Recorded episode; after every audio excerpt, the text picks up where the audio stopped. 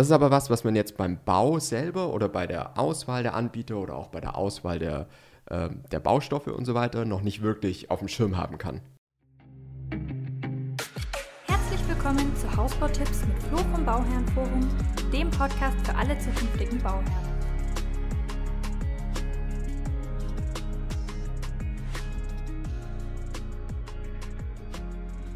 Herzlich willkommen. Wir reden heute über Raumklima. Ja. Ähm, Wichtiges lesen, Thema. Genau, wichtiges Thema. Und lesen ein paar Fragen dazu vor, die ihr uns gestellt habt. Genau. Ihr habt uns sehr, sehr viele Fragen gestellt dazu. Genau. Wir haben viele Antworten. Du hast viele Tipps, Antworten? hoffentlich. Ja. Ähm, wichtig ist, das Thema Raumklima ist, glaube ich, auch so ein Ding, was so ein bisschen, ja nicht esoterisch, aber halt schon so ein bisschen so dieses, ähm, es hat halt, es ist halt kein fest definierter Begriff. Was es, was alles so ein bisschen schwieriger macht, da drumherum. Das heißt, ähm, wir versuchen da wirklich ein paar Tipps zu geben, mit denen ihr wirklich was anfangen könnt, was nicht nur so wischiwaschi ist. Aber stellenweise wird es auch so ein bisschen so sein. Weil es halt schon was ist, was äh, auch sehr viel mit eigenem Gefühl zu tun hat. Aber das Auf muss man jeden einfach Fall. wissen. Genau, das empfindet jeder Mensch anders. Genau. Aber wir fangen jetzt einfach mal an mit der ersten Frage. Mhm. Und zwar kommt die von der Julia. Und die heißt, wovon hängt die Luftfeuchtigkeit ab? Viele Neubauten haben damit ein Problem. Und was sind die optimalen Werte auf Bezug auf Feuchtigkeit? Genau. Also, hier ist schon angesprochen, Raumklima hat im Prinzip zwei, äh, zwei Komponenten. Man kann theoretisch noch mehr definieren, aber eigentlich sind es zwei Komponenten. Nämlich einmal die Feuchtigkeit oder die Luftfeuchtigkeit, die relative Luftfeuchtigkeit und die Temperatur. Und das sind so die zwei wichtigen äh, Punkte.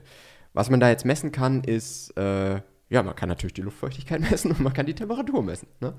Und Genau. wichtig ist aber, und das ist der erste Tipp, für jeden Raum ist es ja anders. Also in einem Wohnraum ist es anders als in einem Schlafzimmer, als in einem Bad.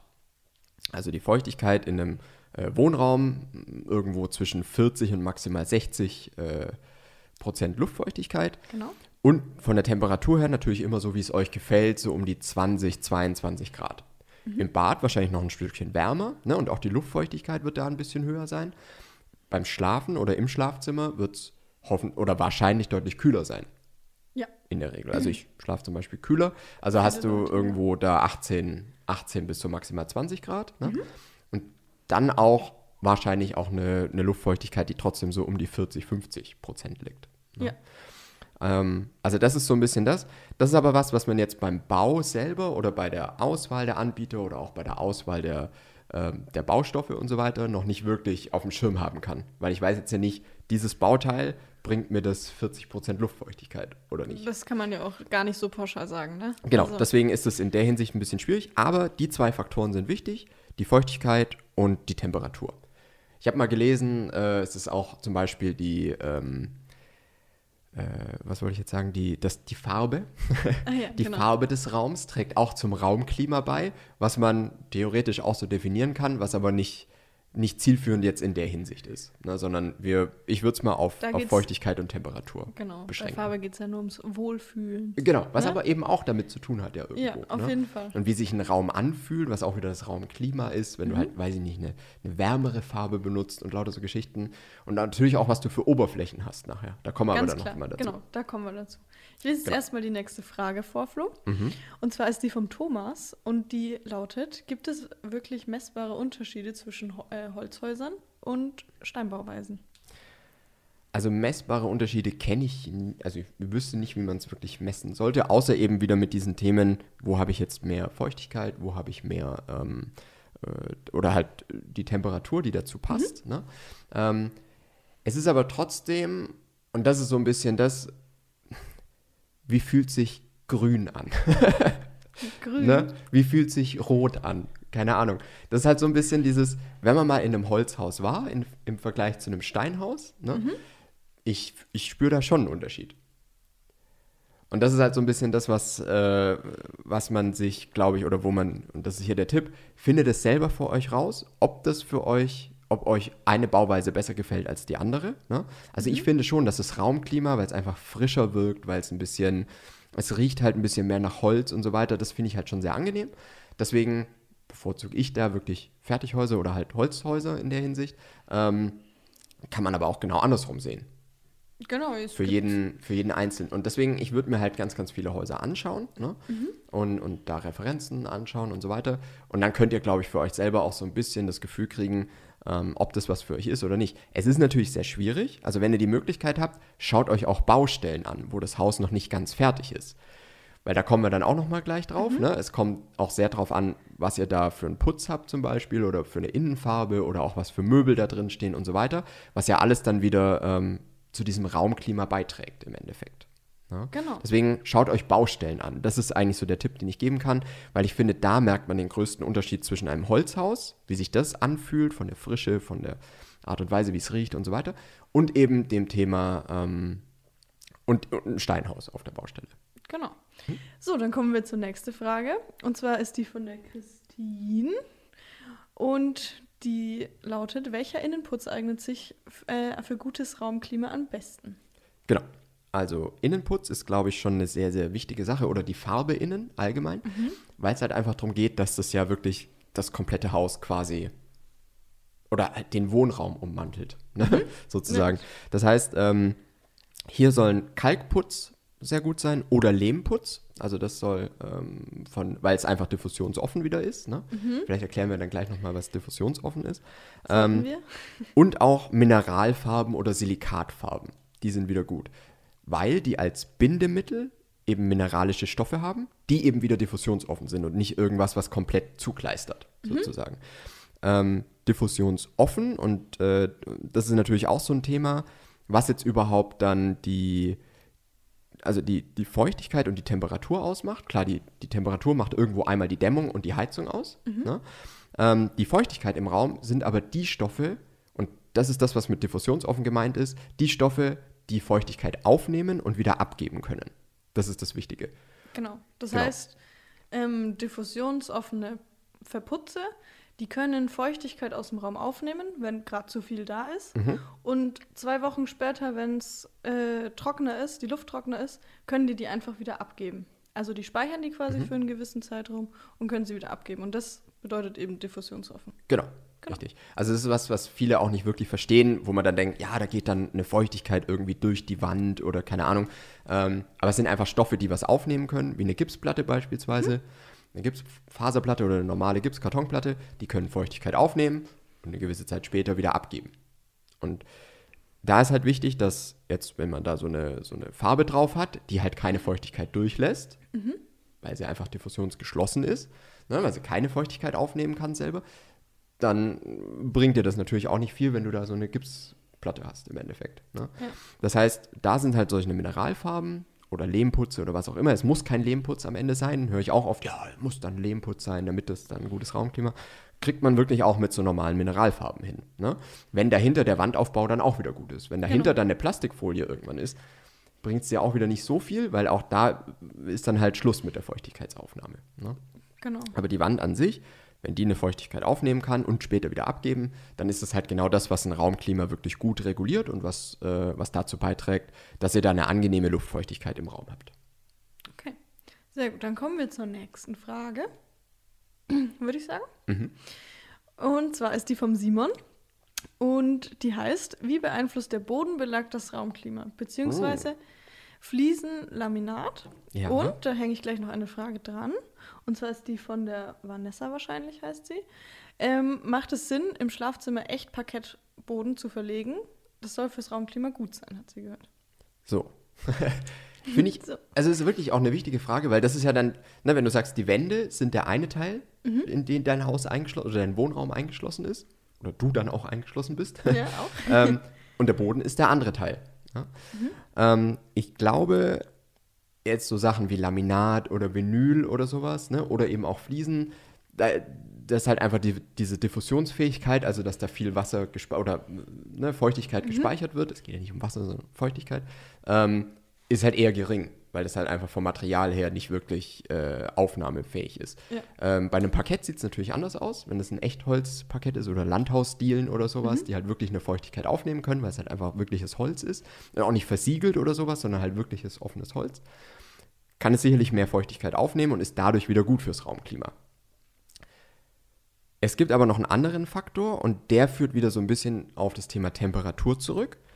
Nämlich, ich muss mal gucken, ob wir das, äh, ob ich das noch finde, ob wir das verlinken können. Aber ich habe mal von einer Studie gelesen, nachdem, wenn wir zwei Oberflächen haben, die sind beide, die haben beide dieselbe Temperatur. Die eine Oberfläche ist Holz und die andere ist Stein oder Metall oder irgendwas anderes. Dann fühlt sich Holz zwei Grad wärmer an, obwohl es dieselbe Temperatur hat wie der Vergleichsstoff. Aber Holz ist einfach, vielleicht sind wir Menschen darauf einfach irgendwie ein bisschen programmiert, ich weiß es nicht, ne? Ähm, aber Holz fühlt sich einfach ein bisschen wärmer an.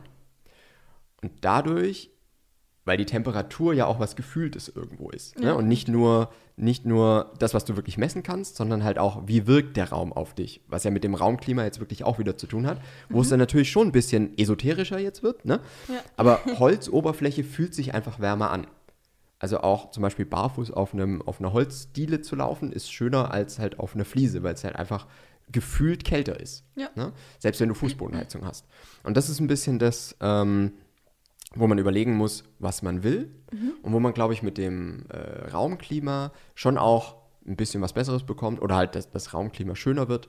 Nicht, weil jetzt mehr Feuchtigkeit gespeichert werden kann, das auch, aber weil es sich halt auch wärmer anfühlt von der Oberfläche her. Und hier habe ich jetzt noch einen super Tipp. Ein super Tipp. Passt auf.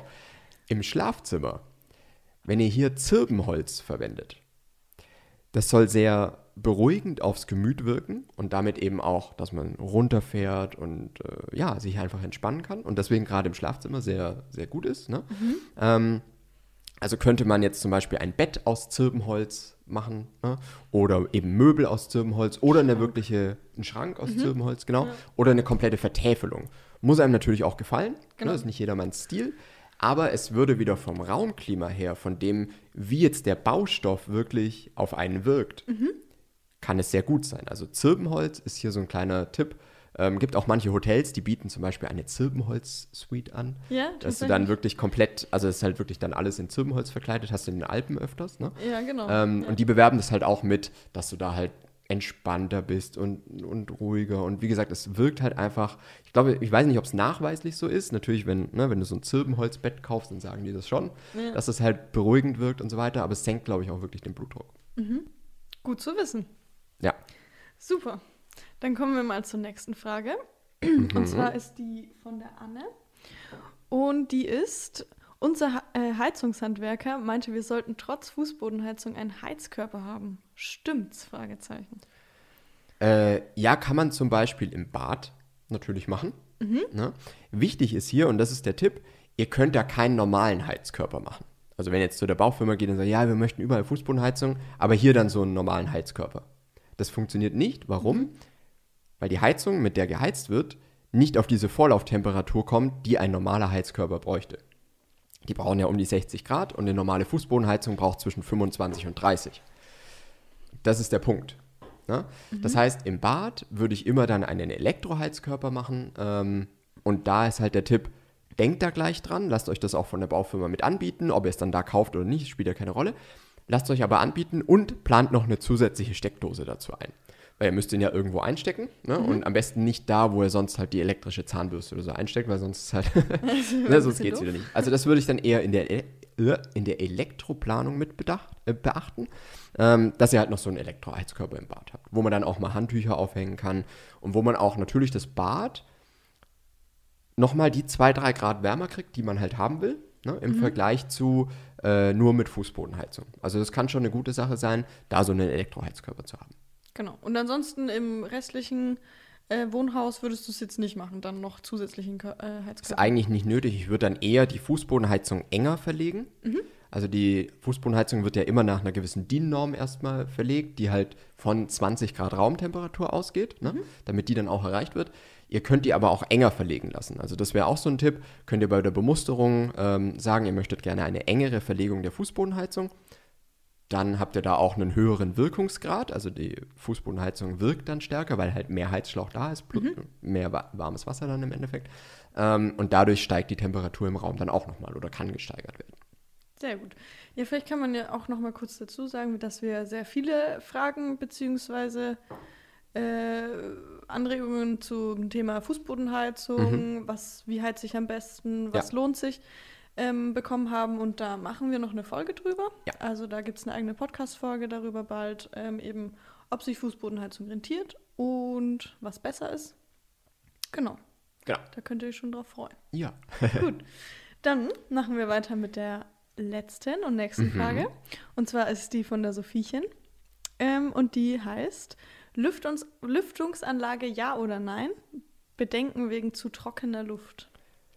Ja, ist äh, so eine Frage, die wir ganz, ganz, ganz häufig kriegen. Mhm. Ne?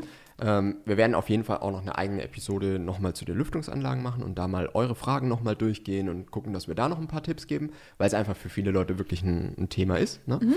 Ähm, hier muss man wirklich sagen, da es ja um die Luftfeuchtigkeit geht und ich bin jetzt kein Physiker, ne? aber dieses Konzept der relativen Luftfeuchtigkeit, ne? also ähm, wenn der Raum jetzt wärmer wird, es wird aber keine Feuchtigkeit hinzugefügt, dann sinkt die relative Luftfeuchtigkeit und das ist die relevante für uns. Also das ist das, was wir nachher spüren, ob sich eine Luft trocken anfühlt oder nicht, liegt genau an dieser relativen Luftfeuchtigkeit. Und die sinkt natürlich, wenn ich Feuchtigkeit aus dem Raum abführe, was ja so eine Lüftungsanlage tun soll. Dafür gibt es die. Ne? Ähm, und der Raum aber wärmer wird. Genau. Das heißt, dann habe ich eine relativ trockene Luft. Und das wird euch auch, oder das erleben wir sehr häufig ähm, auf Baustellen, ne, wenn es äh, dann zur Übergabe geht und der Bauleiter sagt, ja, ich würde mir hier äh, noch ein Luftfeuchtigkeitsmessgerät kaufen und wenn die Luftfeuchtigkeit unter 30 Prozent sinkt, was sie tun wird durch die Lüftungsanlage, dann bitte manuell lüften. Weil ist nicht gut für Holz, also Holz reißt einmal, ist aber auch nicht gut für die Lunge, wenn es halt unter diese 30 Prozent sinkt. Ja, vor allem bei einer Dauerbelastung ist das dann auch. sehr Genau, wenn es halt dauerhaft so Ja, ist. genau. Ne? Und wenn man dann in so einem, in so einer Luft oder mit so einer Luftfeuchtigkeit äh, schläft und lebt und ne? Genau. ähm, genau, deswegen ist dann eine sehr wichtige Sache. Also so eine Lüftungsanlage soll genau das tun, Feuchtigkeit abführen. Und dann muss man halt wissen, man kann dann manuell lüften, um wieder Feuchtigkeit zuzuführen. Man kann natürlich auch andere Dinge machen, wie Wäsche aufhängen oder ähnliches, ne? Ähm, oder die Luftfeuchtigkeit, äh, die, die, Luft, die, die Lüftungsanlage vielleicht ein bisschen runterdrehen einfach, ne? Ähm, um zu gucken, dass es halt einfach nicht zu trocken wird im Raum. Das ist schon, wenn man mit einer Lüftungsanlage baut, eine Sache, auf die man dann beim Wohnen achten muss. Genau. Genau. Aber wie gesagt, da werden wir noch eine eigene Episode dazu machen, ähm, dass wir einfach so dieses Thema Lüftungsanlagen und die Fragen, die ihr dazu habt, dass wir da einfach noch ein paar Tipps geben können. Sehr gut. Genau, dann können wir jetzt nochmal kurz zusammenfassen, auf was man alles am besten achten sollte. Also einmal ist es die Luftfeuchtigkeit, dass Mhm. die im Rahmen bleibt, Ja. dass sie nicht zu niedrig ist vor allem. Also ich glaube, es passiert öfters, dass sie zu niedrig ist, als dass sie zu hoch ist. Äh, Ja, auch oft. Also ja, Ja, ja, ja, absolut. Ja? Ne? Weil eben die Technik eher äh, darauf ausgelegt ist, wenn man mit Lüftungsanlage baut, dass es eher zu wenig Luftfeuchtigkeit dann ist. Genau. Und dass man eben darauf achtet, dass man, wenn man dämmt und baut, Mhm. dass man diffusionsoffene Materialien verwendet. Genau. Genau. Und was noch, Flo? Ja, einmal dieses Thema, ähm, wie sich was für jemanden anfühlt. Ne? Also einmal natürlich diese Oberflächenthematik mit ähm, Holz fühlt sich wärmer an als Stein beispielsweise, ähm, was man noch ein bisschen beachten kann. Und dann natürlich eben dieses Thema, äh, welche Farben verwende ich. Also nicht nur, weil viele, und das ist wirklich schon die Wahrheit, deswegen bin ich eigentlich auch großer Fan, so die Malerarbeiten halt rauszunehmen. Ne? Das wäre vielleicht an der Stelle noch ein Tipp, weil die Baufirma vielleicht wieder gar nicht so sehr drauf schaut, was da dann für eine Farbe verwendet wird. Oder man kann es selber gar nicht so sehr bestimmen oder nachvollziehen, ne, was da jetzt für eine Farbe verwendet wird. Deswegen nehmt die Malerarbeiten raus als Tipp und guckt dann, dass ihr wirklich das mit eben so äh, Mineralfarben, Silikatfarben oder einem Kalkputz oder einem Lehmputz macht, je nachdem, was ihr halt wollt. Aber das könnt ihr auch unabhängig von der Baufirma halt in Eigenregie machen. Ja. Das ist halt das äh, Wichtige. Und wahrscheinlich kriegt ihr es dann sogar noch mal günstiger, als es die Baufirma machen würde. Ne? Und das ist ja immer das Schöne. Also bei den Malerarbeiten, ähm, die kann man oder kann man sowieso rausnehmen und da ein bisschen was sparen, ist aber noch mal in diesem oder mit diesem Blick auf das Raumklima noch mal einen Schritt wichtiger. Genau. Genau. Sehr gut. Ja, wirklich ein sehr, also schon ein bisschen esoterisches Thema. Ne? Es ist auf jeden Fall sehr, sehr individuell, weil es fühlt Ja. ja. auch jeder anders. Es gibt Leute, die wollen bei minus äh, bei 15 Grad schlafen, nicht Ja, minus 15 Grad, minus 15 Grad Schlaf. aber gefühlt, also für mich wären es gefühlte minus 15 Grad. Ich Ja. bin zum Beispiel, ich mag es warm. Also ich Ja. bin, also ich glaube, auch mehr Frauen mögen es wärmer. Ja, ist auch so ein Klischee. Ist ein Klischee, aber ich, ich. merke es trotzdem immer Ja. wieder, dass es irgendwie so ist. Ja, Und das muss man auch für sich selber ein bisschen rausfinden, ja was man auch. will. Mhm. Und das sollte man sich vorher auf jeden Fall auch bewusst sein, weil dementsprechend muss man dann natürlich auch bauen.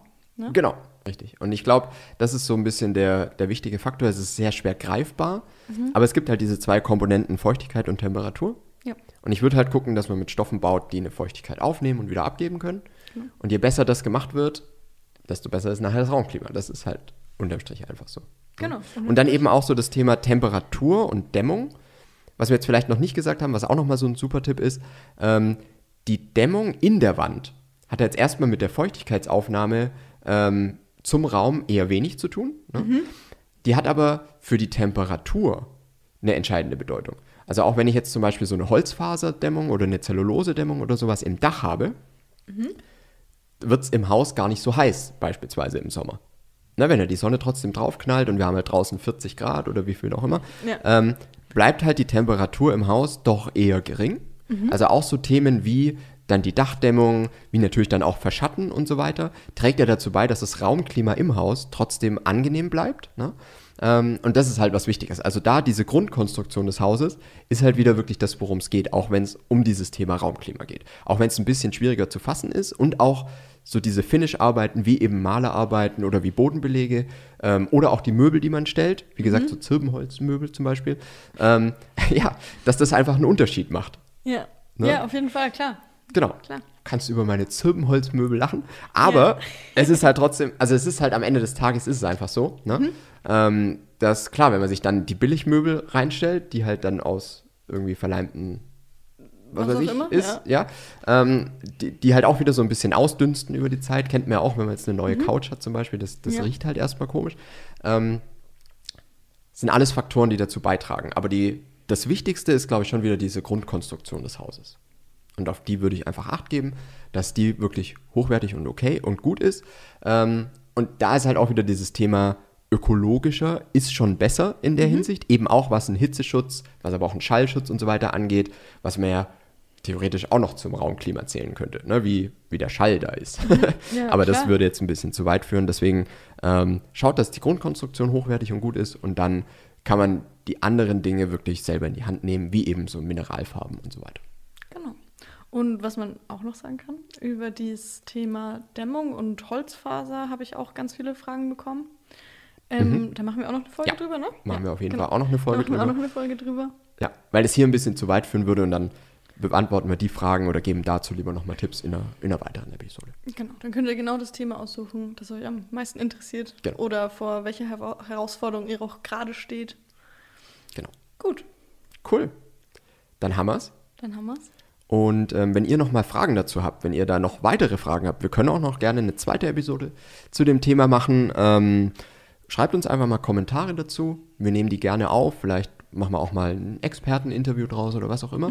Also wenn ihr da Sachen habt, gerne melden. Und ähm, ja, ansonsten hören wir uns nächste Woche. Genau. Bis nächste Woche.